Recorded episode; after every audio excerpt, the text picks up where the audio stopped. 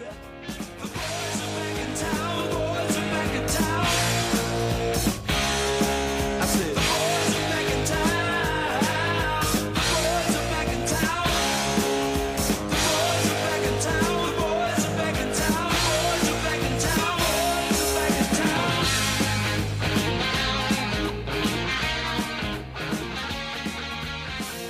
Welcome back, everybody, to the EPL Boys podcast. It is your boys back, ready to recap a very eventful, entertaining weekend of Premier League action. Luckily for us, we have no games to recap over the week, so this will be a good old fashioned Tuesday episode. Before we get into it, JD, how did the gambling corner treat you, bud? How was it? Um, uh, here and there. I actually made over two hundred hours this weekend on uh, unrelated bets to the gambling corner, and they were all soccer bets. But uh, I've been kind of branching out a little bit. Maybe maybe I'll spice up the gambling corner a little bit with uh, some of the things I'm doing. Basically, I'm I'm kind of betting on like random ass European soccer games, like uh, like cup games in parlays. But I, I ended up making over two hundred dollars this weekend. Yeah. But like Premier international wise, section? I yeah That would be fun. yeah. So we, that. we could, I could I could add that add a little flavor in with that, but um I did make a couple bucks on the Leeds game today. Uh, I put last minute I put ten dollars on a parlay of uh, Leeds win, Patrick Bamford scores, and over half a goal, which was a joke. I could have put anything there. Yeah. Um, but I made I think ten dollars from that from a ten dollar bet, so go. that's cool. Um, I also put five dollars on Patrick Bamford to score a hat trick, like last minute, like literally right before kickoff, because I was Yeah, like, fuck it, eh, you know. you never know. And it's Crystal It would have won me a hundred. It would have won hundred and thirty dollars uh, from five dollars. So, Sheesh. and honestly, the chances he had, fuck me, he Man, he could've, had like five goals. We'll, we'll get to that. Yeah, we'll definitely we'll get, to that. Matt, how was your weekend? Has the snow melted finally for you guys? By the way, are you guys able to Don't- go outside and do stuff? don't- no? don't say- It's snowing Damn. all week. It's gonna snow Damn. all week. It's gonna snow all week. I was just I was just gonna say it snowed all Sunday. Luckily, it stopped Yeah. right before the Super Bowl. Was able to shovel that real quick, and then it just stopped after that. But yeah, as uh, our local weatherman JD Storms, that's it. That's your new nickname, Yep. JD. JD Storms, because every weatherman needs a good name. Uh, yeah, and Yep. there is so much snow coming, and it's like, Mm. hey, we're just gonna dump it on a Wednesday, and then we're gonna dump some on a Friday, and then it's just like, you know, it's okay. My my back just doesn't need to recover. We're we're gonna be fine. You'll as be long, fine. As long as I got soccer to talk about, I think we're gonna get through it. Yep. Oh yeah, you'll be fine. Trust me. I've lived my whole life through it. It's nothing new. Yeah, It's it's, nothing it's, new. it's nothing. It's just like us down here in Florida with like hurricanes. It's like yeah, we get one every year, and if it's not above a Cat three, And co- and COVID. I'm not concerned. Yeah, we do have a lot of COVID. We also have It's like for, it's like Florida. It's like Florida and COVID. You know, Yeah. just inevitable. You also have Super a bunch Bowl of fucking dumb shits down here as well. Uh, yeah, so that's nice. bunch of dumbass people not wearing masks. Yep, you that's know. that was not great. Seeing all the fucking like people in Tampa like celebrating, like I get it, you're happy, but like be responsible, man. I, as a Bucks fan, figure it out. I was inside celebrating safely. Come on now, y'all can do it too. Be responsible. But before we start preaching, let's start recapping. The first game starting is off. Villa versus Arsenal ended 1 0 in favor of Aston Villa. Unexpected goals, they won as well 1.2 to 0.68. Possession was in Arsenal's favor 66 to 34. Arsenal also had more shots 14 to 12.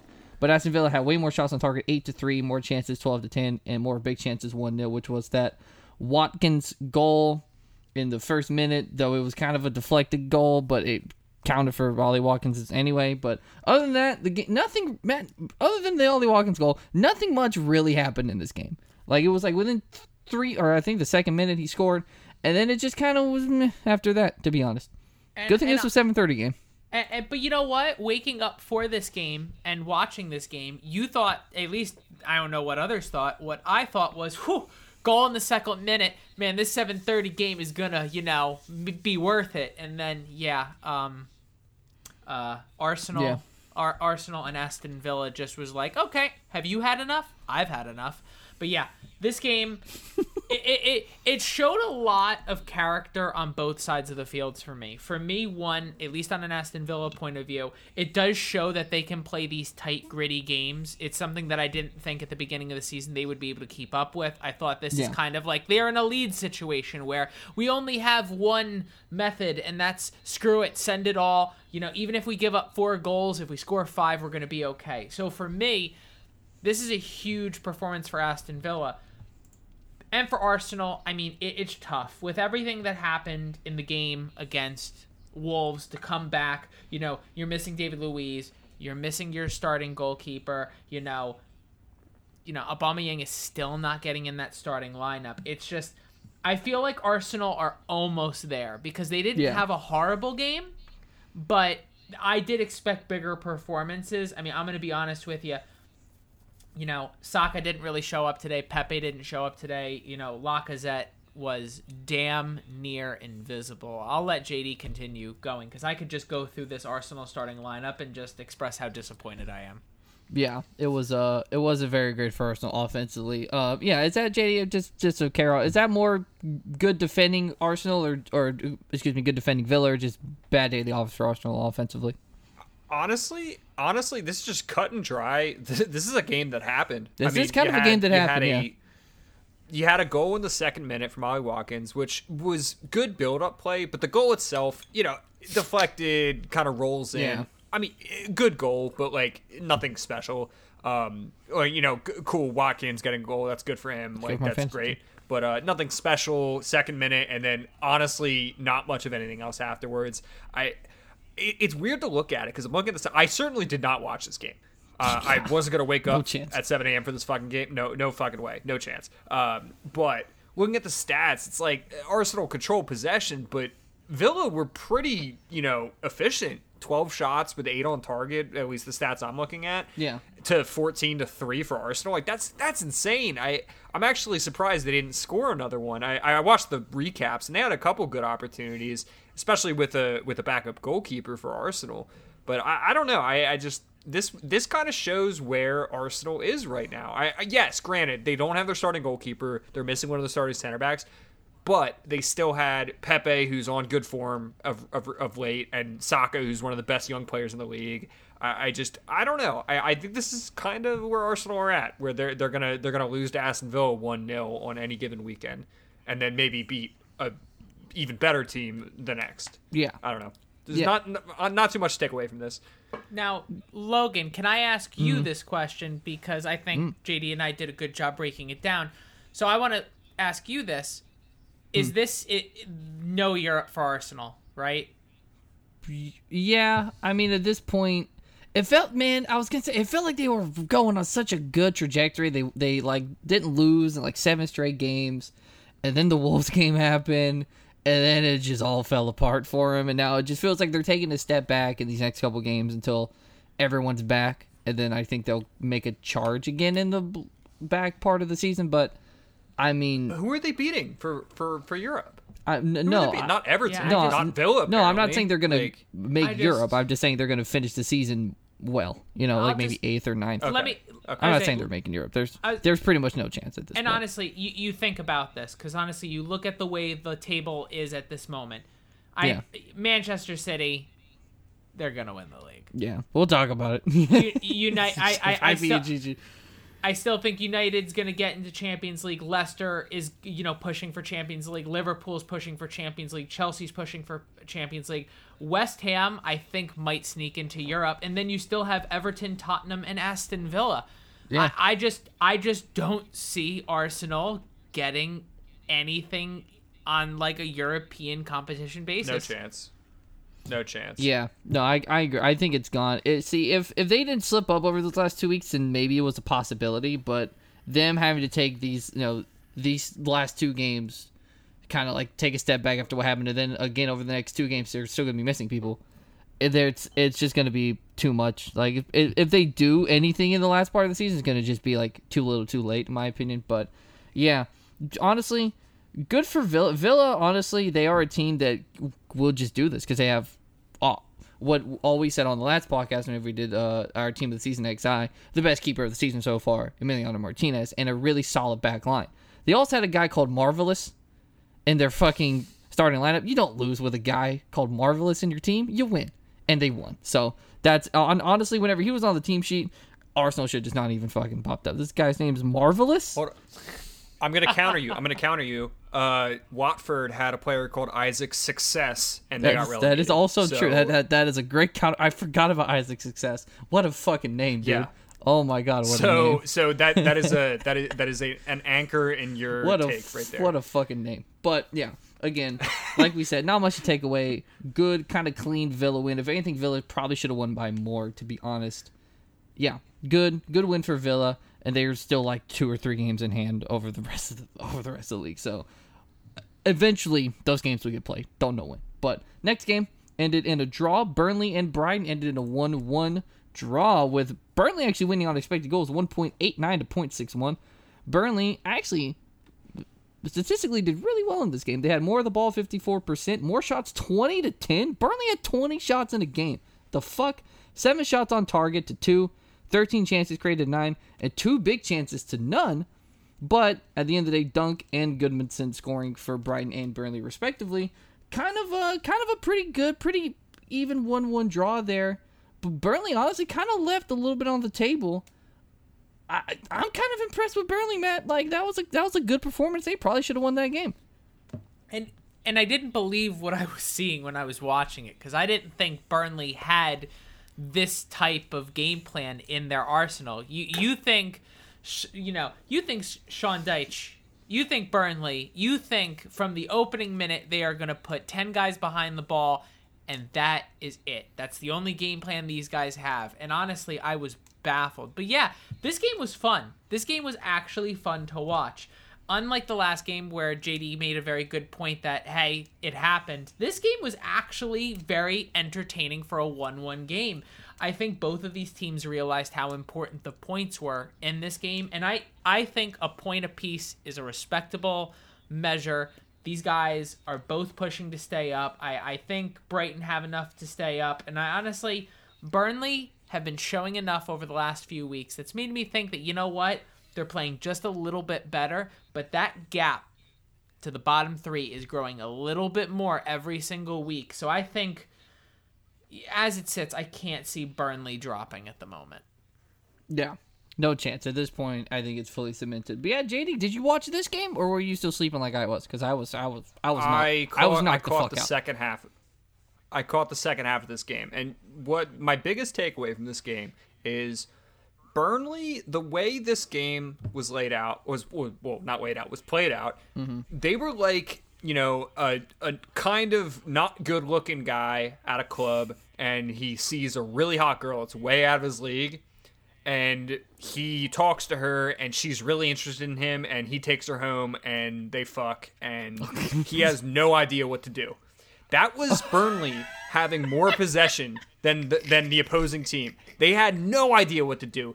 I if this was if this was this analogy, I mean they they would have lasted two minutes. I I just it, it's incredible that this Burnley team can have so much possession, and I, I say that with only having fifty five percent, but twenty shots they've Yeah. never had that. I can season. remember They have no idea Oh, how to do that. crazy. They, they like they they were they were so sh- they must have been so shocked that they that this game was so open because they never experienced that. I mean, Brighton, yeah, left a lot on the table here. I I, I think Brighton are the much better team when it comes down to it with, with attacking prowess, but but Burnley, to their credit, I mean they played a good game, and I think yeah, one one's fair. I I, I think I think this was a good battle between two lower to mid table teams Yeah. that neither of them are going to get relegated, but I, I this was uh you know this was a fair result. Yeah, I agree. I think this was a, a fair result, all all things considered. Because you got to think like Burnley aren't as good as Brighton. I think Brighton are a better team, but Burnley played better and they executed a little bit better. But unfortunately, they didn't get the win to show for it. But a pretty even even game all around, I think, for both of those teams. You know, at least like fairness. I I, I agree with you guys. I think a one one draw is pretty fair for both of these teams. So moving on to a game that I didn't expect to fucking end like this, but holy shit, Newcastle and Southampton was a banger and a ha- see what I was gonna say earlier, Matt. Like seven thirty, you can't have this game at seven thirty It's way too early in the fucking day to have shit like this happening. What happened to Newcastle and Southampton? You got to have a one 0 start today. Newcastle and Southampton, uh, Newcastle and Southampton, three to two in favor of Newcastle. Expected goals had Newcastle losing 0.91 to 1.43. Southampton 74% of the ball, 14 shots to 6, 5 shots on target of 4, 10 chances created to 6, and 2 chances created to 1, all in favor of Southampton. But the win went to Newcastle. Joe Willock scoring on his debut for Newcastle, as well as Almiron getting 2, and Minamino scoring for his debut at Southampton, and Ward Prowse scoring another free kick. What the fuck do you expect? JD, this game was awesome. This was a fucking open Dude. ass game, and it was great. I don't know how Southampton didn't win this game. No idea. And, and and that's that's me not that's not saying Newcastle didn't deserve all three goals. I'm not saying that. I'm just saying like I don't know how Southampton still didn't win this game. I mean, they got Newcastle got the red card in what the 50th minute or 49th minute. I I, I, just there was a cannot believe. too. Holy shit! I didn't even write that down. Yeah, and it was early. It was early. Yeah, it's like I, 50 I, something early minute, in the right? second half. Yeah, like 50th minute or 50, something. 50th minute, I think. Holy and shit, I I, I just I can't believe Southampton didn't t- didn't take advantage because really Newcastle aren't as good as Southampton. I I'm on paper it doesn't surprise me that Newcastle could beat Southampton. It's not that surprising of a, of a, of a of a result, but if you factor in the red card and how like you know when James Ward-Prowse is scoring free kicks, you know they're on that they're on fire, and Minamino added a lot to that team. Mm-hmm. I, I mean, I just I, Danny Ings looked good. He just he just didn't get in the right opportunities. I. I I'm just this this is really three points lost to Southampton. I mean I mean obviously because they lost, but they I think they really could have taken advantage of, of this game a lot more. And also Miguel Almiron is the classic South American player that you know literally gets a breeze blown at him and he goes down. But um, Yeah. he's not that good of a player to begin with, so I won't talk about it as much. But he is very fast, and he definitely showed in this game. He's a quick motherfucker, man. The MLS is on. Yeah. Good to see one of ours. You know, who, who do you play for? I mean, that was one of the big. I well, he, played played, for Atlanta. Atlanta, that's United, what I but, um, figured. he was he he was one of the most expensive exports. He might be the most expensive. Matt, you might know more about that than me. I think he, he was like sixteen or seventeen million, wasn't he? Yeah, he was. I mean, Uh, he's up there. he was a lot. yeah, he's up there for because what ends up happening with a lot of these MLS players going abroad, there's usually a sell-on clause where when the mm-hmm. team sells them for the big mm. bucks that eventually they will be, that's when the MLS team makes their money mm. because in the MLS. The MLS is a little bit different, where the league taxes the shit out of you for selling big, like selling players at a high premium. So the way teams get around that is they sell mm. them low with a high sell-on clause. So a lot of people don't know. Tyler Adams, formerly of the New York Red Bull, is now playing for Red Bull Leipzig. The Red Bull only sold him for three, like around three million dollars, and a lot of people are like, "Wait, they sold him for that little amount of money?" There is a thirty percent sell-on clause. what? Yep. So eventually, when Yeah. so eventually when Holy Leipzig does turn around and sells Tyler Adams because they will because he'll go on 40, 50 mil. Yeah. the Red Bull will take that straight to the pocket, and the MLS That's- can't touch it. That's crazy. So- that's yeah, it's the, it's the same with Brenden Aaronson Yeah. and Mark McKenzie Yep. from the Philly Union. Whew. Both have They that s- have the, both have sell-on clauses. You sell them, yeah. You sell them for Yeah. you sell them for cheaper, but you push on that sell-on clause, Mm. so the MLS team can make that money on the back end, and the MLS itself can't touch it. And that's what I I think Almiron though Almiron was a flat. Well, he might have had sell-on clause, but I think it was like sixteen mil though. yeah, I no, thought it no, was. he was. No, he sold for a very good amount of money. I can't remember the exact amount of money, but he sold for a good amount of money. But Atlanta United, it wasn't the team set up yet to do Mm-hmm. like sell on clauses because Atlanta are the oddball of the MLS where it is Yeah. they buy players to win and then sell those players and then just move on and buy new players. Yeah, They yeah, yeah. they the rest except for Josef Martinez. yeah, Yeah, the yeah, rest, yeah, yeah, the yeah, rest, yeah. the rest. Honestly, that's a player I'm surprised hasn't made his way to Europe with how yeah. much Okay, he's. okay, yeah. all right, all right, all right. Enough. Of, I should have even fucking asked about. Yeah, you- you shit. Like, asked- you- you asked- Too much it. MLS. You asked Sorry. two. You asked two guys who love and appreciate the beautiful. MLS. You're gonna get the full package. Yeah, all right. Let's let's Logan, he u- he back. used to host an MLS circle podcast. back, JD. circle back to Newcastle Southampton. Matt, what was your take on this game? Let's talk about this. Let's bring it back to the Premier League. No, ap- dude, absolutely. This game was a blast, but it's exactly as you guys said. How did Southampton not do anything for the final 40 minutes of this game a man up? This is where I, I just, uh, I just, looking at this game, he who shall not be named shall not be named because of continuous poor performances. Danny Ings needs some help up there, my man. Okay? Danny Ings can't do it on his own. And when you're having those piss poor games that you are, it's going to make it easy for Danny Ings to get double teamed anytime he's making any runs into the box. At the same time, What they brought Taki in for. no, Yeah. but at the exact same time, Minamino has done an incredible job transitioning into the Southampton squad, and I can't wait to see how he looks going down the road. But guys, I'm going to take this to Newcastle. Guys, if I The big told three points. yeah, I- I- guys, Newcastle have won two of their last three games. They mm-hmm. beat Everton, and then they beat Southampton. These are huge wins for a team. I mean, dude, think about Stevie Bruce. Drew, Drew against Yeah. Liverpool too. Dude, th- Drew, Drew against yeah. Liverpool too. there you go. Take that result. Think, look at little Stevie Bruce. I mean, don't get me wrong. He is flirting with that relegation line hard, but he might.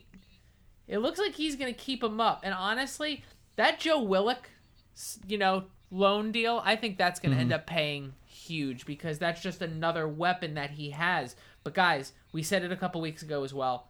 Saint Maximin, this guy's back in the starting lineup, and Yeah. Newcastle look so Oh, yeah. much better. It is mm-hmm. ridiculous how one person has changed the entire overall morale of this team. I mean, we can talk about Miguel Almiron all we want, but St. Maximin has to be the guy where he gets the ball, and whether you are rooting for the team, going against the team, or just a neutral, you're watching. You sit up a you're- little bit. Yeah, you're you're sitting up and you're just like, what is he gonna do?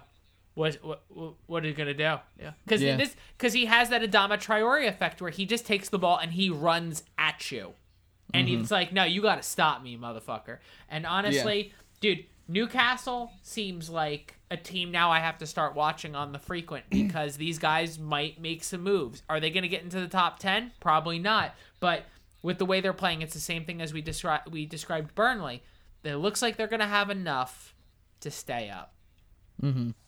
So real real Geordie fans, like real Newcastle fans, hate this because this means more years with Mike Ashley at ownership. If they're actually looking Oh. good, that means I Mike have- Ashley is gonna stay. I have a counter for you. and no, I have a or or it might make him want to sell. But exactly. I think I think you'll never sell Newcastle if they drop to the championship. They have to stay in the Prem for someone to want to come in and buy them. No one is going to want to. Well- I don't think. Te- I don't think billionaires around the world, wherever they come from, I don't think that they're going to want to invest in a championship team where the vet, you know, you're not getting the regular TV time, you're not getting the usual media markets. You're only going to buy a team if they're in the English Premier League, the number one viewed league in the world. You're not going to buy from something else. You're not going to. That's one of those things where you don't.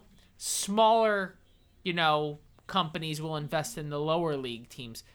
These billionaires who are coming in and buying teams, they're not buying projects. They want finished stuff right now. They're not going to invest 400 500 million dollars into a team to oh no, they got knocked out of the play in the playoff going up and now they have to be back down again. No, I don't just I don't personally see someone doing that. Well, look at what happened with Manchester City. City were kind of in that position whenever they got bought. and Wolves. I mean, Yeah. Wolves got bought It's, in. The it's not impossible, I- but I do see your point, Matt. It is it. You are definitely more likely to sell to a Premier League- to like a Premier League squad than a Championship squad for sure. It feels like a lot of people buy like kind of what the Class of '92 are doing with Salford, like teams at like the very low league because they're probably a lot cheaper than trying to like build them up. Fourth over division, time. y'all. Yeah, you know what I mean. So it feels like it's either like that fourth division or like non-league or Premier League. Like you rarely see that. class of '92. But yeah, I The completely agree with y'all's greatest points. team ever assembled ever. Okay. I don't know how that's relevant. Ever. Anyway, well, Ever, that- Ever. as I was gonna say, um, yeah, I agree with those points. Newcastle now look like they're back up because, like, at, at the beginning of the year, Callum Wilson was kind of in, and St. Maximin kind of wasn't. And then now St. Maximin is back. Callum Wilson's there. Around, actually, I don't know if Fraser's playing, but now they have Joe Willock.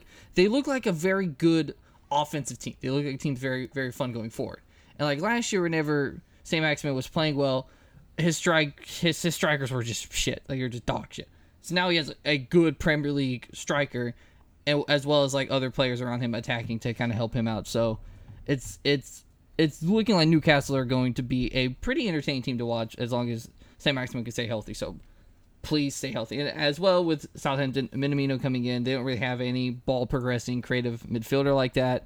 So he's going to help them out a ton. But yeah, awesome game.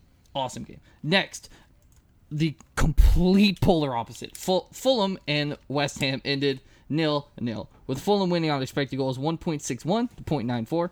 Fulham actually had more possession, 61% to 39, more shots, 20 to 8, but only two shots on target to one. 14 chances created to seven, two big chances created to one. However, it ended nil to nil. This game, yeah, it's Jade. It's kind of another game that happened a little bit. I'm Gonna be honest with you. Yeah, it, it, it definitely happened. Um, I am very disappointed in West Ham, and I'd love I'd love to say how like one how bullshit of a red card Fu- Yep. Tomas Soucek's red card was. Yeah. Got rescinded. It was though, awful. Thank God. But yeah, I know, and it got rescinded rightfully. But Thank oh, God I have it in fantasy. the, I need the the thing is, it didn't affect the game at all. Like, yeah, It it, really it was a bullshit red card. I you, I have no arguments that it was a bullshit red card. It was. I I hated when it was called. I hated it, and I hated even more that they rescinded it after the fact. But the problem with West Ham is this happened in the last minute in stoppage time. So you had a shitty performance the entire game leading up to that. It's not like this happened in the 30th minute and that's the reason you had a shitty No, no, no. You had a shitty game against a shitty team. Like I, I this was just a terrible game. From I mean, Fulham you can expect it. They're just not a good team. West Ham have European aspirations and you cannot play like this against Fulham. I, I there's not much more to say about it than that. Yeah. I, I just the fact that they lost the possession battle to Fulham, that's insane.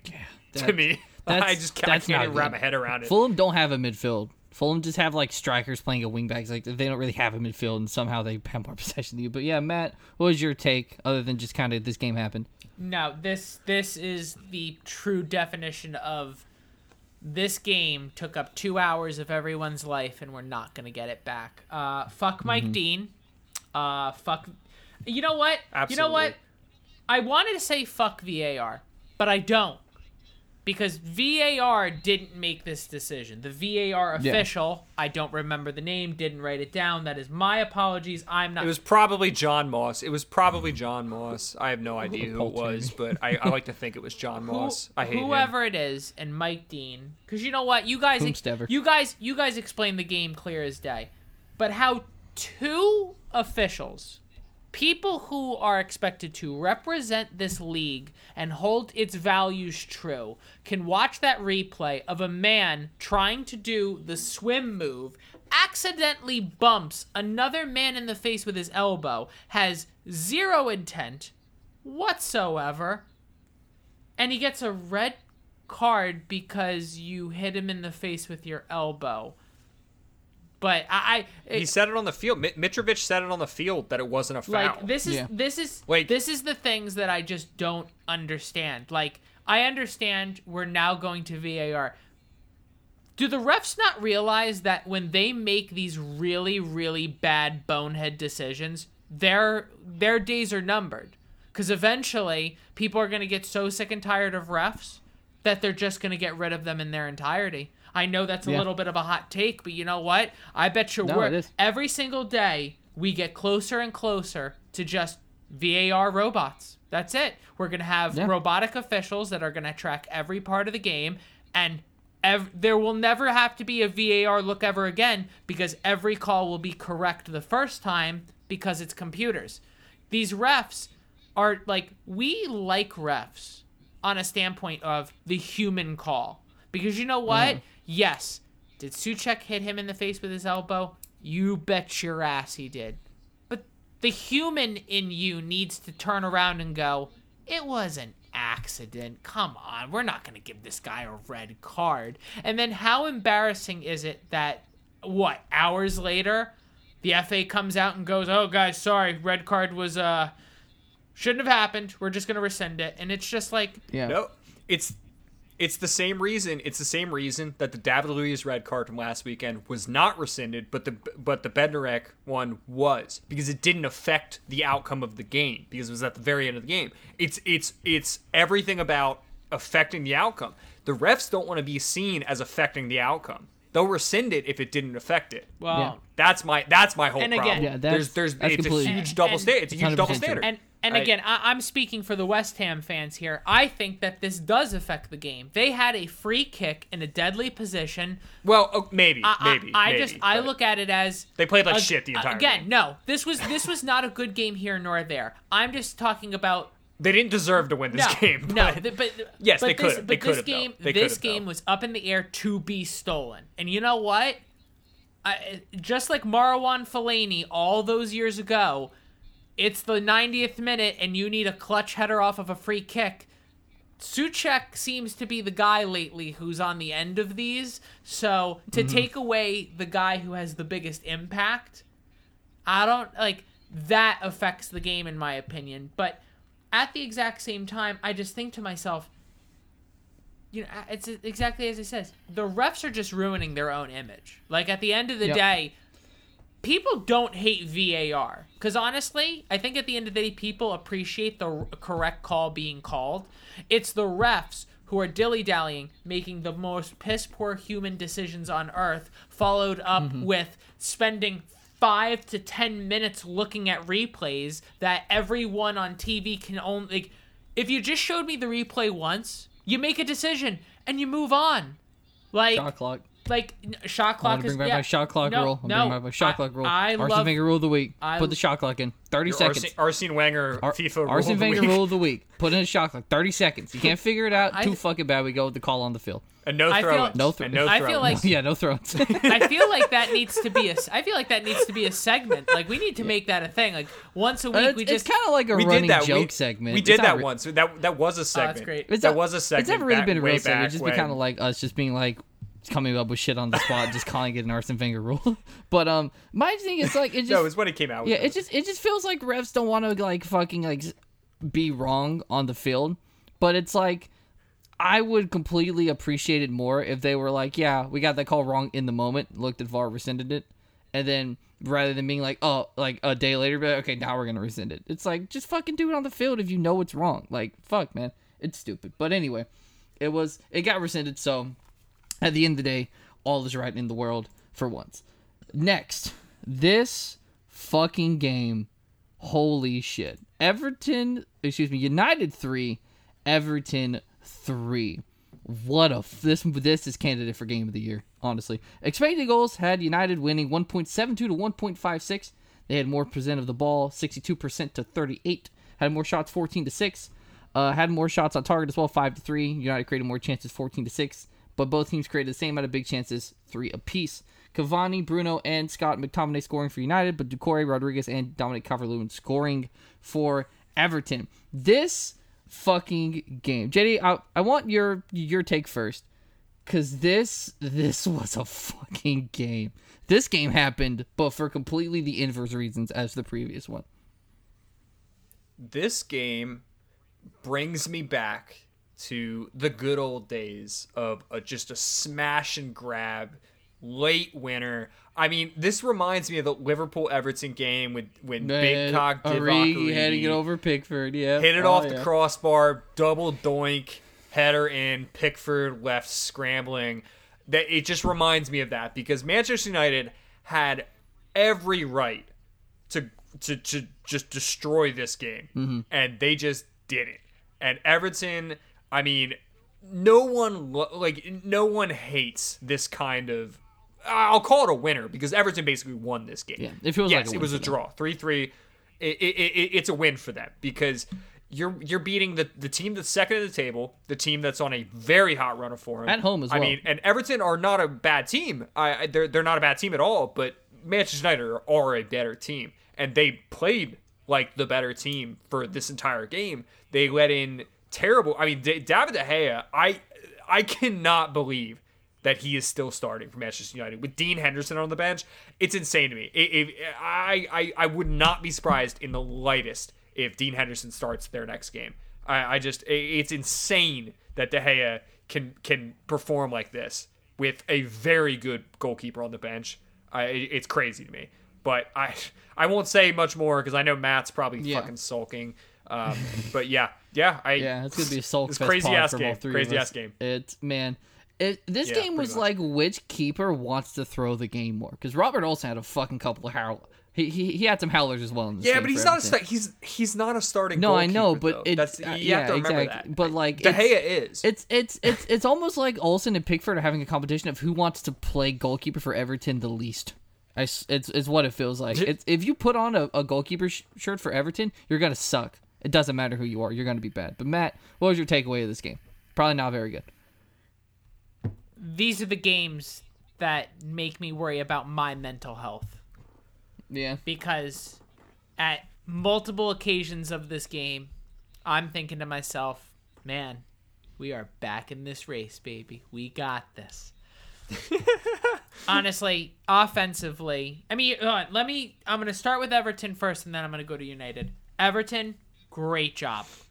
Great job. This was a masterclass by Carlos Ancelotti. If you interviewed him after the game, this was in his game plan the whole time. We're going to let United have the lead, and then we're just going to punch him right in the face after the half. So, yeah. Everton, great job. You did what you had to do. You took advantage of a lot of miscommunication, a lot of defensive mistakes on United's end, and you did it. You got a point. You went to Old Trafford and got a point. There's a lot of teams that don't get to say that. Awesome job. You guys are definitely still in the title. Okay, Man United. Now I'm going to talk about you. Well, first and foremost, Bruno Fernandes. Wow. Yeah, that goal was unbelievable. I'm sitting here. That- I'm just I was an Olsen hauler. I, a howler. I, I, I'm just sitting here and I'm just like, you know, you see it all over social media, but you get that like the flashback to the Eric Cantona goal and just the scoring the goal and then just looking at your teammates and not really celebrating. But Mm-hmm. side note, that was cold. not celebrating banger goals like that makes the goal 20 times better.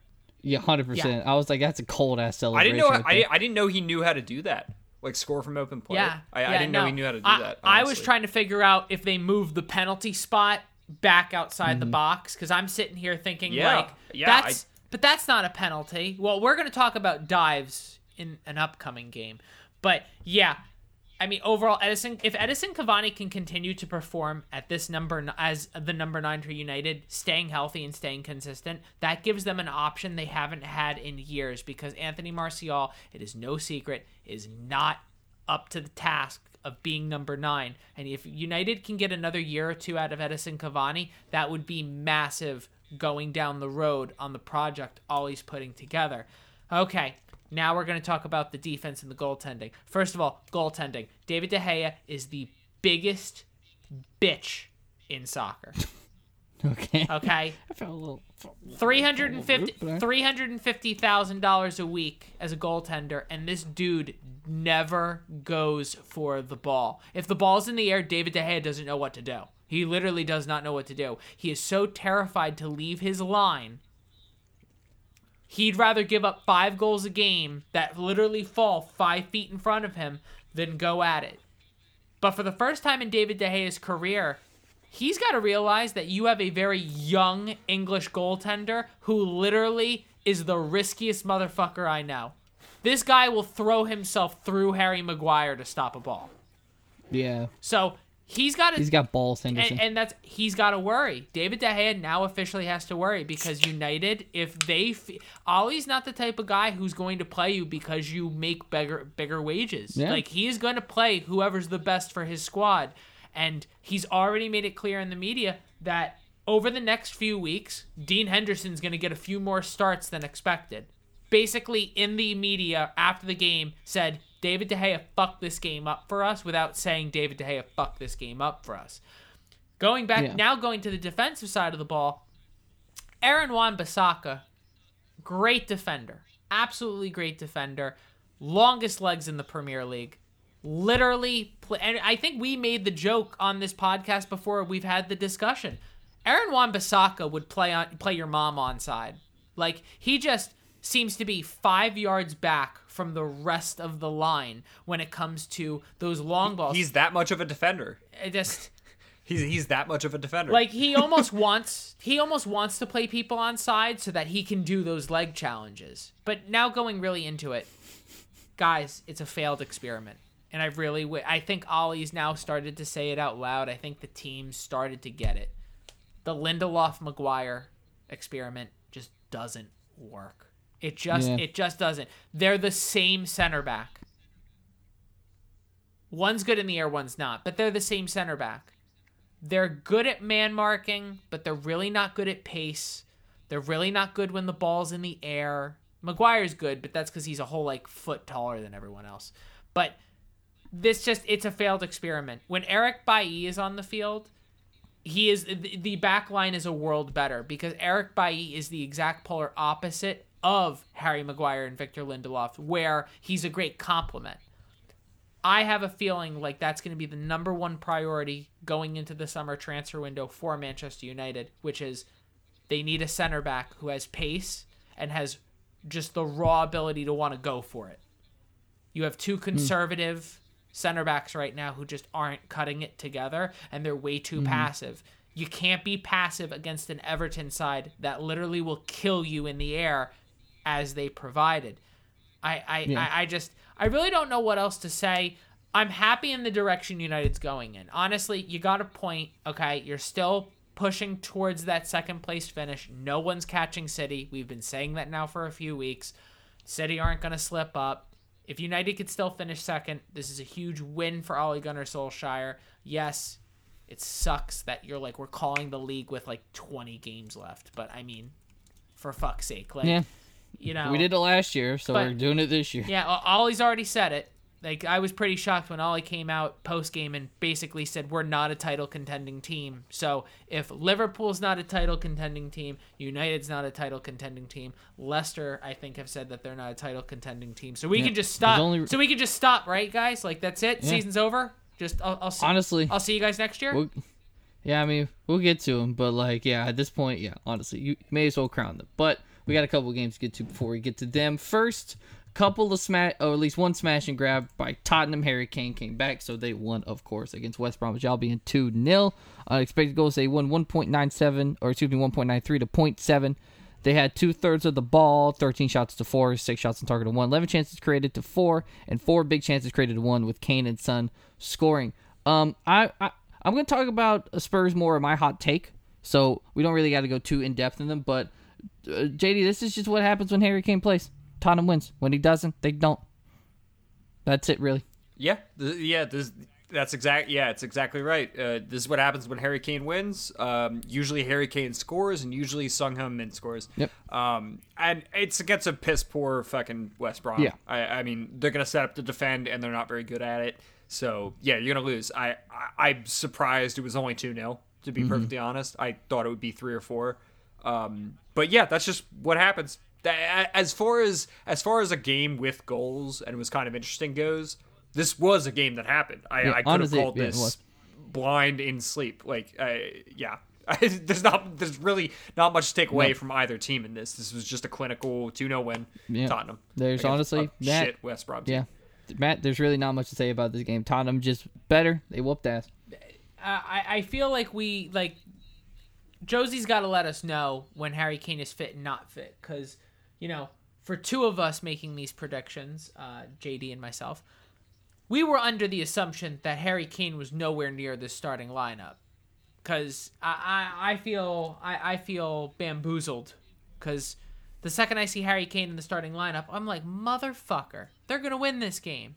And you know what? Harry Kane and Heung-min Son are gonna score goals boom like it's just literally I, I, I, exactly what I, happened. I made Easiest bet I, in I made the comment in the discord harry kane or tottenham without harry kane relegation scrap spurs with harry kane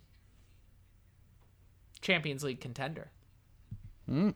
that's it Yes, they are. that's it nothing else to say about this honestly, yes, they are. And and, and like I said, I, we're gonna talk more about them uh, in depth in my, in my hot take for sure. But yeah, other than that, not really much to take away from this game. Kind of what you expect. Moving on to another game that happened. Wolves and Leicester happened. Uh, it ended nil nil. On expected goals, Wolves won 1.36 to 0.63. Uh, Leicester had more possession, 56 to 44. Both teams had the same shots, 13 to piece. Leicester had more shots on target, 3 to 1. But Wolves created more chances, 11 to 9, and more big chances created, 2 to 1. And Matt, this is just kind of like how we saw earlier in the in the episode. Another game that just kind of happened. Just it just kind of happened. It was there. It had moments, but ultimately, it just kind of happened. Yeah, and that's exactly and that's exactly it. This I mean honestly, this is extremely extremely disappointing F- from both sides. I mean, it, it does sound crazy that like this could have been huge for either team if they took the opportunity. But of course, I'm more disappointed with Leicester because Yeah, this sure. is you're competing for Champions League. You want to be considered a Big Six side. This would have been massive for you if you were to jump up because now you would have gone level with points with Manchester United in second. This is this is a huge drop off for Leicester. I also am a little concerned. They again, this is another situation like we were just talking about. No Jamie Vardy, no party. But at the same time, I'm also extremely concerned with the fact that he was back from a groin reconst- like a groin muscle reconstruction surgery, and he's back after like two weeks. That in- Yeah, that injury take so not that time. that injury should take at least a month, if not two. I'm not a medical professional, but for a guy who literally makes his living running and kicking all day, I feel Yeah. like that is a huge risk. And for Jamie Vardy's age, if he damages this muscle even further than he did before, that could be a career ender. So mm-hmm. I know Leicester want to go for it, but I think the most important thing is making sure that your best and most pivotal player is healthy enough. Mm-hmm. So I, I don't know. Really, I don't have anything to say about Wolves. They had their chances, but so did Leicester. This game kind of sucked. Yeah, uh, yeah, and honestly too with Jamie Vardy, like Leicester, they drew nil nil, so like you didn't even need to play Vardy in this game, and you can kind of tell he's he's hurt a little bit. He's playing a little bit injured because he just doesn't look himself. Yeah, JD, what was your takeaway of this game? Is anything else other than Yeah, just this I- game was you know it happened? No, yeah, I'm disappointed in, in both in both sides, but mostly Leicester because, like you said, Matt, they have aspirations for Champions League. Uh, I mean, and and good aspirations. They're right there, and you can't. The Wolves have not lived up to expectations this season by any means, mm-hmm. and Leicester should have walked all over this team, Vardy or no Vardy, because I think a lot of a lot of what Wolves do comes down to Raul Jimenez. And in the last two months, Raul Jimenez hasn't been there. Not not from his own fault or anything. I obviously like I hope he recovers and is ready for next season because I don't think he's playing the rest of the season from the skull fracture. But I I just I Leicester really I mean re- Leicester really missed out. I think Wolves are lucky. I, I think Wolves are really they're happy with a point here because they're going to be comfortably mid-table and I think they'll be okay with that. With losing Jimenez, that was huge for them. I think that they're comfortable mid-table this season, and they'll they'll bounce back next season. Yeah. Leicester though, I, I just yeah they. I mean yeah no Leicester really should have done better, and I. I, I still think they'll be in contention for top four come the end of the season, but this does not help their case at all. Yeah, you kind of have to win these games. It- It's very open. It's a it's a very big opportunity for Leicester to win this game and get the three points, especially with other teams dropping, and they just are unfortunately unable to do it. Next game though, we have a great case of what happens when you play two midfielders at center back against an informed City team.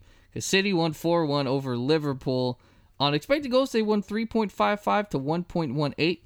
Liverpool actually had more possession in this game. I don't fucking know how. 56 to 44. Both teams only had eight shots apiece. Um, so actually, I think combined, the least shots combined uh, in, in a game this entire weekend. So that's kind of crazy. City had five shots on target. Liverpool had three. City created eight chances. Liverpool created four. But City created five big chances to one. Definitely showing you how informed City are at the moment. Mohamed Salah scoring for Liverpool, but Gundogan getting a brace. Should have had a hat trick, but he skied a penalty, as well as Sterling and Foden getting on the score sheet. Matt, it's it's we- we've been saying it for a couple weeks now. This game completely cements it. City, there is no way that they lose the title at this point. There's no way. And it, it, what baffles me is just the fact that Pep can just move pieces wherever he wants, and it just Yeah. it works. It just works. He starts Phil Foden, you know, on the wing all year, and now as a center attacking midfielder, and now as a false number nine. And it doesn't matter where Phil Foden plays, it just works. When Raheem Sterling, Mahrez, I mean, for God's sakes, Ilkay Gundogan. Who? When did he become prime Luis Suarez? Why is he scoring every other game? Kevin De- or why is he scoring every game? What the fuck's happening? Kevin De Bruyne goes out on injury and basically just like, here, bro, here's my skills. Take them and use them. Uh, like, like ever. Honestly, hold on. I have a theory. Hold on. Here we go. Everyone Okay, here remembers Space Jams, right? Yeah. Of course. Where's the yeah. Where's the magical ball that's transferring the talent of Aguero and De Bruyne, and it's transferring it into Phil Foden and Ilkay Gundogan? Where's that? This is Uh, somewhere. this is some. The magical ball. It's Michael Jordan's special stuff. No, that's the. St- the magic. It, No, it's that's a, the stuff Jurgen Klopp was trying to tell Liverpool. Like, come on, guys, here's Michael Jordan's special stuff. Go on out there and go get it. Please God, this will fix Van Dijk's knee. Please, please drink it, Virgil. Um, please drink it. No, Please but fucking uh, drink it. honestly, across the board, this dude, this Manchester City side is just it's it's It's, it's stupid. too much. They're just dumb. it's too much. There, it's boring. this It's is what everyone is building towards. This is what United's building towards. This is what Liverpool is trying to rebuild towards. This is everyone's just trying to build what Manchester City has, and it's basically two squads in one. One guy goes out, and there's three guys to take his spot. So, I mean, Liverpool were in this game. I I, I get it. City outplayed Liverpool. But Liverpool were in this game up until Alisson seeing De Gea's mess ups and go, "Yo, Yeah. bro, You'll never walk yo, alone. bro, hold my beer. You'll never walk alone."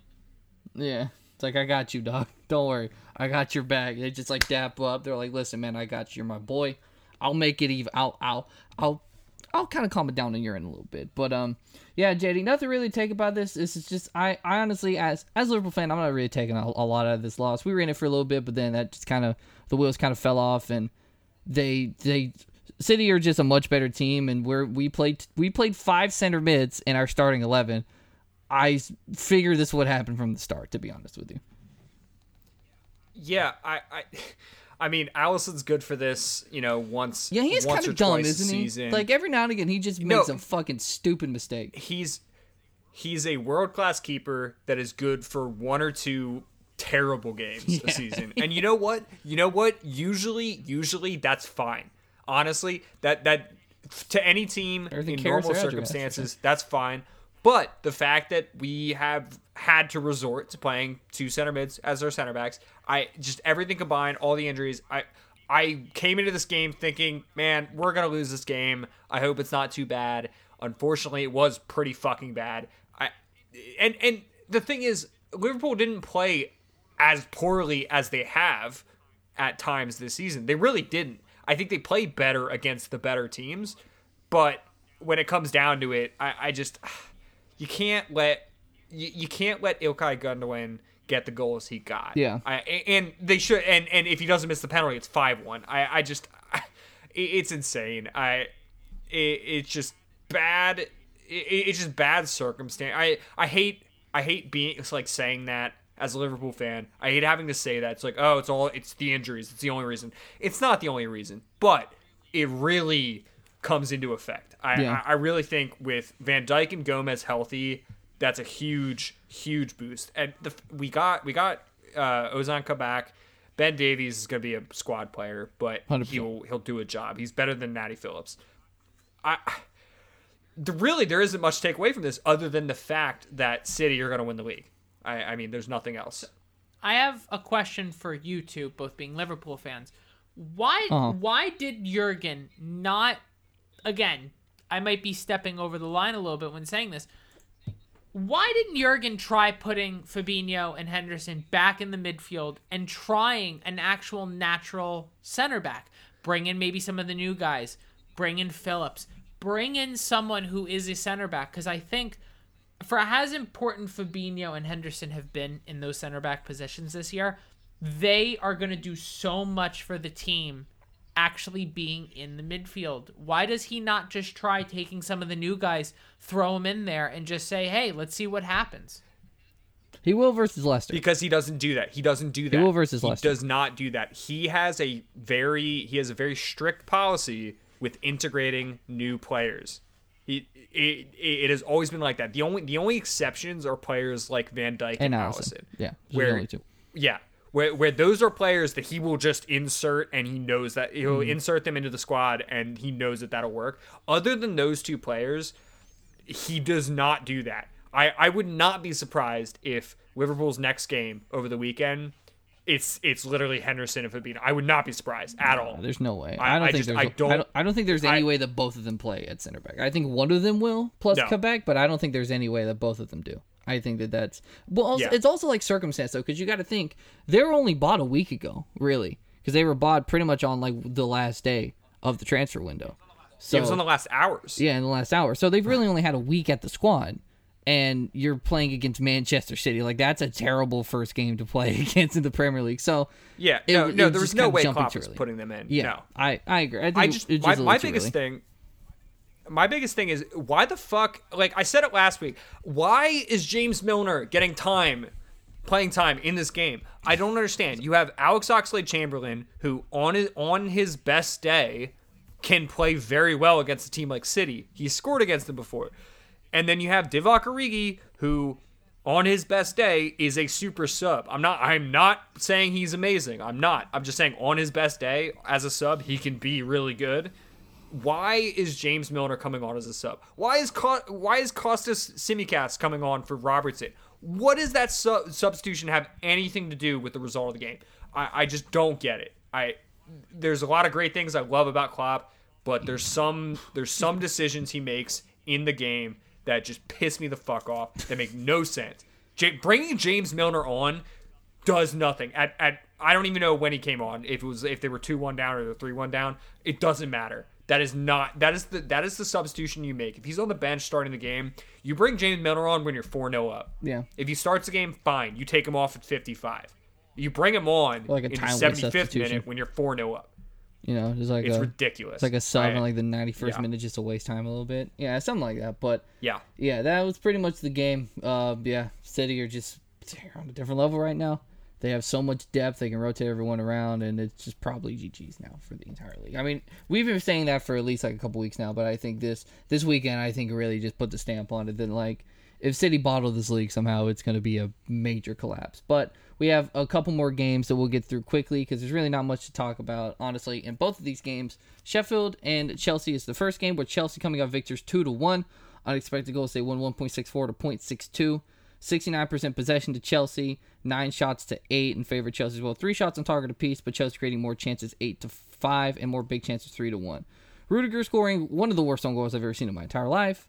Um, but Jorginho getting a penalty and Mason Mount scoring because even whenever Lampard's gone, Mason Mount is still starting. You can't, you just can't kill the kid. He will always be starting. But honestly, we we've seen Tuchel now for a couple weeks. This is kind of Tuchel ball. A lot of possession, a lot of passing around, a lot of patience, and it's been paying off for Chelsea, honestly.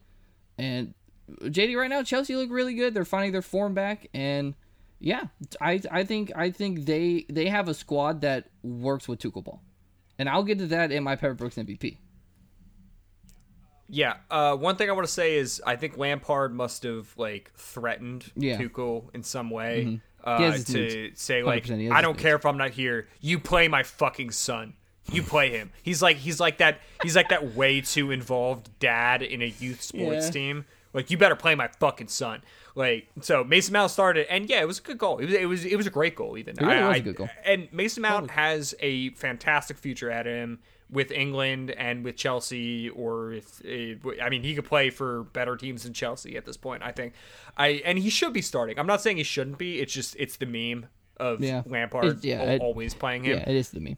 and and then honestly. Yeah, the Antonio Rudiger uh, own goal was hilarious. so I not much to say about it. Uh, Just roll hint: it I'll get I'll get to it later. Oh I'll yeah. get to it later. Okay, so we Um, won't talk about it too much. uh, but Georgi- Jorginho kind of ruined it. Yeah, he uh, this would have been a good Chelsea win. Shit, man.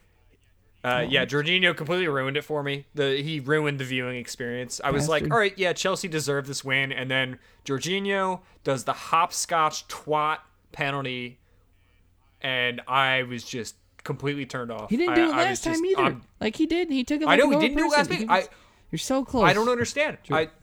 What like like what happened? What happened in his head? Like what did somebody say to him, or like what experience did he have last weekend where he decided, you know what, I'm gonna take a normal ass fucking penalty and still score it. I don't know. You know, and I had so much respect for him, and I lost all of it. I lost all of it when he fucking hopped. I don't know. What, I just uh, that's I don't know what he's gonna do my now. that biggest takeaway. I, I I don't know. I think he's gonna cry himself to sleep now that he's lost your respect, JD. I'm gonna be honest. Yeah, With you. I, th- I think so. I, I hope he's listening. As, I hope he's he listening. is, as we've as we've discussed, the whole Premier League is listening. To be honest with you, but Matt, what was your takeaway of this game? Um, I mean, this game was pretty cut and dry. Chelsea had this game from Yeah. start to finish. Um, Sheffield, Sheffield. Um, yeah, that. I mean, honestly, it sounds Yeah. crazy. Like for how eventful this game was, there's not too too much to talk about because this was just pretty cut and Yeah. dry. Chelsea had their way. Sheffield defended. There was a funny own goal. I, I mean, honestly, outside of that, chaos of an event. I mean, Tuchel would be celebrating his what fourth or fifth clean sheet since joining Chelsea. I, I mm. mean, it looks good, guys. The new manager bounce looks good, but we'll have to see when the games get a little bit tougher. We'll see what happens. So, I, I, Yeah. I, I'm excited. You know, I, I do regret my pick. I, I got really aggressive and chose Sheffield. yes, you did. So, um, yeah, this was not a good pick week for me, but uh, yeah, we'll, Oh, we'll get oh, to we're it. gonna get to it. We'll get to it. But we have one more game to talk. Oops, excuse me. We have one more game to talk about before we get out of here for the for the recaps. We have Leeds two, Crystal Palace nil. Unexpected goals. Leeds won two point six five to 0.37. They had about seventy percent of the ball. Seventeen shots to eight. Seven shots target to three. Fourteen chances created eight. Four big chances created to none. Bamford and Harrison scoring. Honestly, Patrick Bamford could have had a hat trick. He could have been hat trick Bamford in this game. He had a couple of fucking great chances but then he turned into Patrick Bamford. So, yeah. Uh, but anyway, regardless, Leeds Leeds had a great performance. Raphinha looked great. He sent Gary Cahill to the Shadow Realm. Hopefully, you saw that on Twitter. If not, look it up. He sent that motherfucker packing. Cahill probably should retire. But Matt, this is just a thorough Leeds victory. I didn't think it was gonna happen. I thought they were gonna fucking fuck it up because they usually do. But in this game, they didn't. They just beat Crystal Palace like they probably should have. No, and and that's exactly it. I mean, I I wanted I want to say that Crystal Palace fucked this up, but I mean, Leeds came to play. Crystal Palace didn't. Leeds Mm-hmm. brought the fuck it ball out, but they played against a team that didn't know how to go forward for 90 minutes. I mean, this game was consistent pressure like it was no one's business. These are the games Leeds need to do this in. You can't do this against some of the other big boys. You can do this against Crystal Palace. Like I said, it sounds crazy, guys. Leeds might be learning. They might be adapting to the Premier League. So, again, this is a very good side that has good players. And now that seems they have a good system put in place, maybe they're going to succeed, guys. Like I said, they're definitely going to stay up this year. That's going to be clear as day. It would be very impressive to see them finish in the top 10. I'm just hoping that they don't have that second year dip some of the other teams we know have had. So, hmm. They previously mentioned. Yeah. time time will tell. But you know what? Good for Leeds. Good for Bamford. Give it up for Harrison. Harrison, another Emma. Jack- good for Jack Good Harrison. for Jack Harrison, another MLS boy. And then, then, you know, let's not talk about the team he played for. Those you know blue. Well, he was on loan. He was never an MLS boy. He was on loan. Eh. He still at played New there. He okay? We- played in the Y'all MLS. can claim He got to play with yeah, Lampard. yeah. He played with Yeah, he got to Lampard play- and yeah, David, David Villa. Villa, Andre Pirlo, Frank Lampard, all in that retirement home of a baseball stadium they play in. Carry on. Yeah, play with just Carry on. He played with he played with some dude named Pirlo, some guy named Frank L- Lompard. I I don't Never, know. I don't never, know who these guys ne- but ne- ne- never heard, never heard of him. Lompard. never heard of Never him. heard of him. Uh, He, I know he doesn't have a job. He doesn't have a job right oh now. really? so, and uh, uh, yeah, never heard of him. David Villa as well. Maybe he, no, maybe Gribben Aston Villa. I don't know. But um, yeah, JD. Any, any thoughts on this game other than you literally won your fantasy matchup because of this game? Uh, yeah, I did win my fantasy matchup because of this game because I had both Jack Harrison and Patrick Bamford. But um, I I think this game, man, Leeds like like you said, Matt, Leeds are adapting. This is the first time this season I I have watched a Leeds game and thought, wow, like they're actually a good team. They controlled possession, which they never do. They're they are a counter counter attacking team, and they and they will crush you if you're not ready for that. But they they controlled possession and really set up a lot of good chances. I I'm pissed because I, I said earlier, like, man, I put I, I put five dollars on Patrick Bamford to score a hat trick, uh, like literally literally a minute before kickoff. I got this bet in because you couldn't do it live. Yeah. and fuck, he could have. He literally could have. He destroyed K- Gary Cahill and should have scored. He had an open. He had an open run. Fucking shanked it. God damn it! Like at least he scored once. Good Yeah. for my fantasy team. And then my parlay also had him scoring. So that that's good for me. Whatever.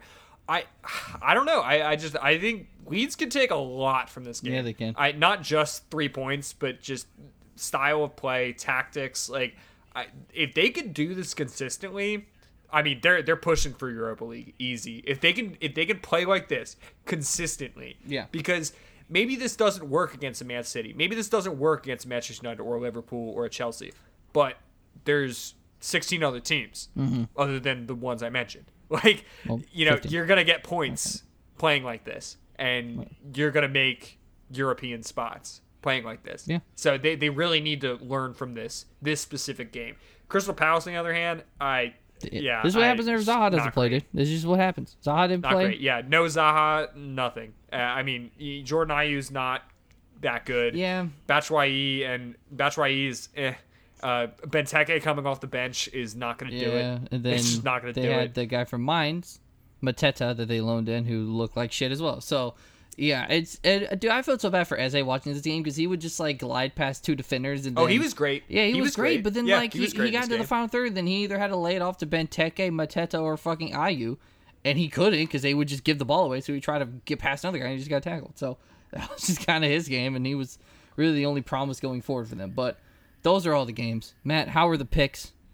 How was everybody looking? Uh, the only thing I'm going to say about these picks is I have I have got to stop picking with my heart and I got to start picking with my brain. Yeah, I Just a did little that. bit more. I did that. Um, bottom of the barrel this week is yours truly with two correct picks. Damn. Yeah. Um, Sheesh. Yeah. Like Liverpool out there yeah. dropping oh, the oh, excuse me, Mr. JD. I, I don't want you laughing too hard over there with your three correct picks. Okay. Damn, fool. I want a half point. I want a half point Why? because I said Patrick. I said Patrick Bamford. Would Bamford score would a score hat a hat trick, and he scored one goal. You're not And get he half point for should have. He hold, should hold, have. hold on, hold on, Ligma. hold uh, Ligma. Logan, Ligma. Logan, Logan. Can you What? look something up for me really quickly? Uh, yeah, I got you, dog. What's um, up? can you bring up? He Can you bring up the Leeds Crystal Palace game? Yeah, I can do uh, that. Yeah, I got you. What's All up? um, no, no. uh, I I just want. I mean, I have everything written down. Okay, perfect. Um, I just need you to just confirm Okay, with look at my me that Patrick Uh-huh. Bamford did not have a hat trick. Yeah, I can confirm he had one goal. Okay, okay, good. Okay. He okay, should've. Okay, okay. He should've. And Yeah. then the should And you should've got more picks correct, and- but you didn't. And then the should have. Well, you know, Well, I definitely picked Leeds for this game. yes, but yes, you did. And then coming in first, I did pick Leeds. and then coming game. in first this week, our boy Logan with five correct picks. Finally, god damn! I see. Boo. Well, this is what happens when you pick with your fucking brand. I didn't pick Liverpool because I was like, we're gonna lose to fucking City, hundred percent. I Well, I didn't my- either. Yeah, that is true. But like, if see if I was two going, of my points were Leeds and Liverpool. Probably. they were. yeah. But Yeah. to be fair, I know they were. A I lot remember of my games picks. that team should have won that did. West Ham yeah, like. West Ham was one for me as well. I think we all picked Leicester as well, and they kind of dropped the ball. So, you know, things just Yeah. happen. But let's move on to some segments. We got a couple of them. Finally, we don't have to fucking do previews in the Tuesday episode. But don't have chicken for your hatch because we're gonna have to do it again in the next Tuesday episode. But you know, let's start with hot takes. Matt, I actually want your hot take from anywhere. Actually, I don't think we've ever clarified. These don't have to be like football related. They can just be any hot take. I no! Well, I mean, I I stuck to our beloved soccer, but I'm actually going to travel Mm-hmm. outside of the Premier League Oh, international, in the Mr. Worldwide, Mr. 305. Look at look at you, Dale. in the German league, there is this small little eeny bitty club called Borussia Dortmund, and Never heard of they happen to be they happen to be in sixth place this year. Now, Ooh. ladies and gentlemen, I don't know if you know this, they have a couple beautiful young talents who are going to bless the soccer world for another decade or so. Jadon Sancho, Erling Haaland, you know, to add to some. I have a hot take that if Dortmund do not clinch Champions League football, this team will get gutted. And I'm talking gutted. Jadon Sancho will sell for less than Yeah, Jadon probably. Sancho will sell for less than 100 million. Erling Haaland will sell for less than 100 million. Even There's not a fucking chance they get less than 100 mil for Uh, uh, I'm going to stop you there. uh, hold on, Not hold a goddamn on, hold chance. on, hold on, hold on. So a lot of people don't know is not this upcoming summer, but next summer, Erling Oh, Haaland. does he have a release He has a seventy-five million dollar Oh, release clause. no. So I'm oh, sorry Oh, if you're a team with a hundred million dollars, go knock on Borussia Dortmund's door. They'll take. Which is every Premier League. They'll they'll take that money. They'll Un- United will. U- United will still find a way to pay 150 million for Haaland I with a 75 million dollar release I'm clause. st- They'll I'm still still- find a way to, I mean, to honestly, overpay I- for him. if you're United, I think it would just almost be, you know, funny because all off season you kept getting denied by Dortmund with your offer around a hundred million dollars to for Jadon Sancho. Oh, that would be And they're like, no, and it? they're just like, no, only 120, only 120. Now you walk up and you go, so the number's 85 now. Like, we'll get. or or Dortmund's like the numbers 145 yeah, now, or and you they'll it. or you walk up and you just buy Haaland for 71 mil and they can't do a fucking thing about it. That would also be really fun. That would be hysterical. But yeah, that's my hot take. Dortmund don't Mm. get Champions League football, which it's looking like it because, dude, if you're following the German league at all, dude, they're in the worst form I've seen from this team in damn near a decade. That team will get gutted. And I'm talking the Yeah. entire starting 11 might be fractured going into next year. Yeah, not looking great for them. Emre Can might go somewhere. They got a lot of people that could sell. But uh, JD, what is your hot take from anywhere? Could be soccer again. Could be anything. Could be music. I don't care. It could just be. It's just a hot take. Um, I mean, yeah, I'm keeping it soccer centric and and the Premier League central. Um, yeah, I this is this is the definition of a hot take. So don't fucking come at me on this one. All right. Manchester United miss out on top four. yeah No. See, It's hot. It's It's, hot. spicy. That's a hot take. It's That's hot spicy. take. that is a hot take. I'm sweating saying it. I'm sweating saying it. But at you, you drew to Everton in hilarious in hilarious circumstances. I i- it's they're they're a great team. So, so They hold just- on. this no, uh, happens. This has No, happened to them. And again, I'm not arguing with you because I'm personally waiting for the drop myself. JD, tell me your top four. Look, I, I yeah, I and, and I, I'm not gonna say my top four because I don't know what it is. I'm gonna say, Mm, but you know United aren't there. win it. I mean, you have you have United on the same games played as Leicester, Liverpool, Chelsea, West Ham. I and there's a six point gap between those five teams. I United have 45, West Ham have 39. They're tied with Chelsea in fifth and sixth. You look at United's schedule. I mean, they have West Brom, which they should beat. That's that's should be should be an easy three points, but who knows? Newcastle should be should be an easy three points, but they've been playing very well in recent days. And then you got Man City in Mar- March 6th, and then you got Chelsea February 28th, I, and then you got West Guaranteed- Ham. I, I don't- Guaranteed zero zeros for all the big games. Guaranteed zero zero. Yeah. They always suck. And, and and the problem is in, in United's in United's position, you cannot be drawing those games. You cannot be. You have to win those games I because Liverpool, as shit as they played, as shit as they played, they are good for a uh, for a couple So- games. I mean, they like you, you they can go No. on a run of games. They just did. They went on a run of like two games, then they lost. But I, and then you look at Chelsea can bring it together. You you look at West Ham who had a shit weekend, but they have looked good all season. Villa even. I and I, I don't know. I it's a hot take for a reason. I just I'm gonna say Manchester United do not No, make top you know four. what? Good shout. I'm not disagreeing with you because honestly, freakier shit in football has happened. What I think is going to benefit United is the fact that they don't care about the they care about the FA Cup, but not enough to actually care about the FA Cup. And they're not going to play anyone legitimate in the Europa League. Ole's already said that he's going to just field the kids. So while Chelsea, City, Liverpool, and Tottenham are all fighting for serious, you know, European competitions, Manchester United, it looks like, are going to save their best 11 for just the Prem. So, on a Premier League standpoint, it looks like they know where their priorities are this year, and that's just retaining that top four. So, I again, could I see it happen? Absolutely. Do I think it'll happen? I don't think so, just because United have been able to pull out those results that they haven't in previous years. Like, last year they would have lost this game to Everton. This year they drew Yeah, it. that's a good point. So it's again, it's a good shout, and I respect. You, I, I Progress. hey, Progress. going from zero to one point is a big deal. Okay, It's, it's, it's- Ole is at the wheel. point could- Tell me how good does it feel? that one point can mean a lot. My hot take, um, now again, I don't know if this is super hot, but I I made a caveat to make it a little bit hotter. Uh, Harry Kane is the most valuable player to any team in Europe, not just in the Premier League, in Europe. There is no team in Europe that one player means more to than Harry Kane. Because if you look at teams like Juventus with Cristiano Ronaldo, whenever he's going crazy, if you take Ronaldo, if you take Ronaldo out of that squad, they will still perform at a decent level. No, they might not win the Serie A, but they will still perform. If you take Messi out of Barcelona, Barcelona will still play okay. Will they be great? No. Are they playing great with him right now? No. So what the fuck does it matter? If you take Harry Kane out of Tottenham, they are garbage.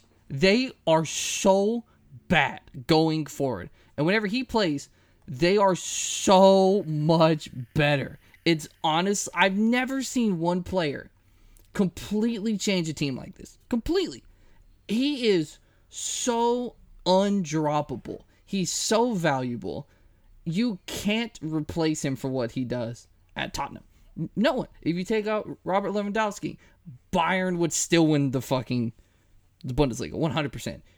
I don't care. They would win. You took out Mbappe or Neymar. They PSG would still win the league. On. They still would. If you take out Harry Kane out of Tottenham, they finish 11th, maybe 10th. Especially with how the Premier League is right now. They he is the most valuable player in the entire in Europe's top 5 leagues. And I I, I will confidently say that. I don't feel like any player is as is as pivotal to what their team is trying to achieve than what Harry Kane is. 100%. I go I go the opposite way, JD. I, I actually think of hot takes that actually make sense rather than just, rather than just saying whatever. No, I. You know what? I, I said it before. During the pod, and I said it on the Discord. When Harry Kane's in the lineup, this is a team that's competing for Europe's best trophies. Yeah. With him out of the lineup, this is a team fighting relegation. So I, Uh, I, well, I. I don't know if I go that far, Well, you know but what? they're just like I- yeah, average, I think. everyone here knows what I meant. They're not actually fighting relegation, but they're fighting with teams who are fighting relegation. And I, I agree. I agree with you 100%. That is a hot take, and it needs to be said a little bit more that how important Harry Kane is to Tottenham. Like you said, all these other teams would survive without their biggest stars, but Tottenham has shown that they just can't do it. Yeah, with Son as well. I think if you replace Son, they they would still be worse, but not nearly to the level that they were without Kane for those couple games. Not nearly to the same extent. But we do have some Pepper Brooks MVPs to get to. JD, who are you sending? Who are you sending to Ouchtown? Because you alluded to it earlier. So who are you uh, sending to yeah, Ouchtown? like it, if you're if you're listening for the first time, uh, Pepper Brooks, you know the the historically amazing commentator Mm-hmm. for uh, the movie Dodgeball. You know uh, what it was Pepper Brooks and um, uh, Cotton. What, what's his name? I got it. I got it. Give Uh, me. Go ahead. Keep going. I'll get you the thing. I'll get. Wait. No, keep. It's uh, Fact checking. Currently fact checking. Pe- Pepper Brooks and, and and something Cotton. I don't know. I love it. It's Gary Cole. I, I literally know the It's actor's Pe- name. I don't remember his character's it's name. Pepper Something- Brooks and Cotton McKnight. Cotton What a. McKnight. Cotton McKnight. Love it. I, it's literally Gary Cole, the actor. I know who the actor is, and, J- and Jason Bateman as, as Pepper Brooks. But I love it. And see, we do both sides where I pick my Pepper Brooks as the guy that fucked up the most, where he went to Ouchtown population. You, bro. And the other two guys in this podcast, uh, for some reason, don't do that. But um, It's your bit. my Pepper Brooks MVP of the weekend. Well, whatever. My Pepper Brooks uh, MVP of the weekend is one Antonio Rudiger for the most comical own goal I have seen all season. Maybe in the last couple years. I, I just that own goal for Chelsea. I just I can't wrap my head around it. I what are you doing? Like, are you trying to kick it out? Are you trying to pass it back to, to fucking Mendy? Like I It's a great finish. yeah, it Tucked was a great finish. It, it was a it was a clinical finish. I, I it, it, but the fact that it was it was such a slow roll, like it was just a toe tap, clearly intentional to go back to the keeper. Just and I mean, I, I don't know. I don't know if I want to put blame on Mendy here, but uh, it was just comedic. Uh, I just watching it, I laughed. I actually laughed, especially against a team like Sheffield. Like that's that's hilarious. Just they, the entire game was like that. I, I just I, I don't know. That's my Pepper Brooks. Ouchtown population, you bro. Yeah. Yeah. Poor Anthony. That was just that was it, and and like you said, the fact that it was slow rolling just made the pain even longer because it was just prolonged. You're like, no, no, Yeah. no, no, oh no. Hilarious. Um, and then like Hilarious. seven players just put their hands on their head for Chelsea. They're like, you gotta be fucking kidding Well, me, man. there there most own goals most own goals you can't even blame the defender like Yeah. yes statistically it's an own goal Yeah. but usually it's A from like them a hard driven yeah. shot I was gonna and, say, and they can't do anything say. they just stick a leg out to try and block it and it goes in like Mm-hmm. yeah it sucks but you can't blame this one was way different Yeah. like I, I just i can't I, I this this is not a normal own goal. This is just a comedic masterclass of an own goal. Yeah. Uh, Matthew, Right? who, and and thankfully for Chelsea, it didn't it didn't matter. But yeah, thankfully it did not matter for them. But Matthew, who is your Pepper Brooks MVP? Your actual underrated MVP, a guy that put in the work behind the scenes. Again, for for me and Matt, the rules are a guy who cannot get a goal or an assist in the game, but just did a lot of the dirty work that you just don't see at the end of the day. So my Pepper Brooks MVP of the week is someone who continuously is always in the discussion of should be playing for a bigger team, should be playing for the top six, will be representing England in the upcoming Euros. The captain of his squad, and every single week is the leader of a team that is surprising us all, and that's Declan Rice, boys and girls. Declan Rice, mm-hmm. I think we are gonna say Jack Grealish. not yet. He didn't. He didn't get a I goal thought gonna say Jack. Grealish. No, Da- eh, Jack Grealish. it- I was like, I was gonna be like Jack, Realish. Jack Grealish. Grealish gets way too much praise for me to ever put him as my Pepper Brooks. This is a guy who does the dirty work. The only dirty work Jack Grealish does is when he's diving into the grass even Yeah. further. which is about twenty-seven times a game. I'm sticking with Declan Rice. This guy puts in the work, he puts in the effort. This is a guy who should be playing for a top six side. This is a guy who is always down to do the dirty work, always physical, will do whatever it takes to get his team the victory. Had another good performance, even though it was in the 0 0 draw against Fulham. But overall, week in, week out, Declan Rice puts in the performances that make him worth the amount of money West Ham are trying to sell him for. So, Declan Rice, my hat tips to you, sir. My Pepper Brooks MVP of the week. There you go. Don't get yeah. Brian's dick too wet. Don't get it too wet. Um, my I actually have two. Uh, I really wanted to go like I, I brought him up earlier with Marvelous Nakamba. Really wanted to go with him just because I love his name. But honestly, he didn't have he had he had an okay performance. But I, I want to go with a couple guys who again do the dirty work. One of them, Kalvin Phillips for Leeds. This guy's the entire reason Leeds don't implode every single game because he just sits there at the back holding, p- pings balls left and right. In this game against Crystal Palace, created the most chances three, seven out of nine accurate long balls, three key passes, and three tackles and interceptions. He just kind of sits back there behind the two center backs because they're bad, and he helps them not look as bad as what they are. Honestly, if it wasn't for Kalvin Phillips, this team would would come close to breaking the record for most goals conceded in a season because their their backline's not good. But he just kind of holds them together a little bit, man. And if it wasn't for him, Leeds would Leeds wouldn't even be in the Premier League. To be honest with you, Kalvin Phillips is my favorite, one of them. The, the next one I would talk about to Chelsea, and I was I've been screaming for this guy to start all fucking year. Unfortunately, Kanté had to be dropped for it instead of Jorginho, but it is Mateo Kovacic. I think Mateo Kovacic is Chelsea's best midfielder. I 100% do. I think he's their most complete midfielder. He is incredible, and he is so far been the key to Tuchel ball in the Premier League.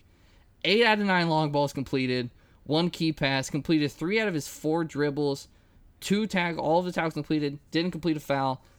didn't get dispossessed, and he had the most touches and the most passes in the entire game. He is completely orchestrating that offense right now, the really possession style that Chelsea are playing. He is the entire reason why Tuchel ball is working right now.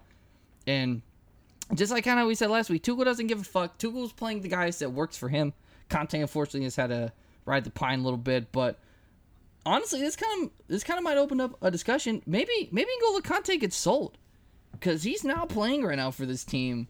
I don't know if he prefers if he prefers Jorginho to Kanté right now. I don't know if he's just feeling it out. Next game he'll play Kanté instead of Jorginho or Kovacic. I don't know, but if N'Golo Kanté is sitting on the bench, he's not gonna want to do that. This guy's a two-time Premier League winner.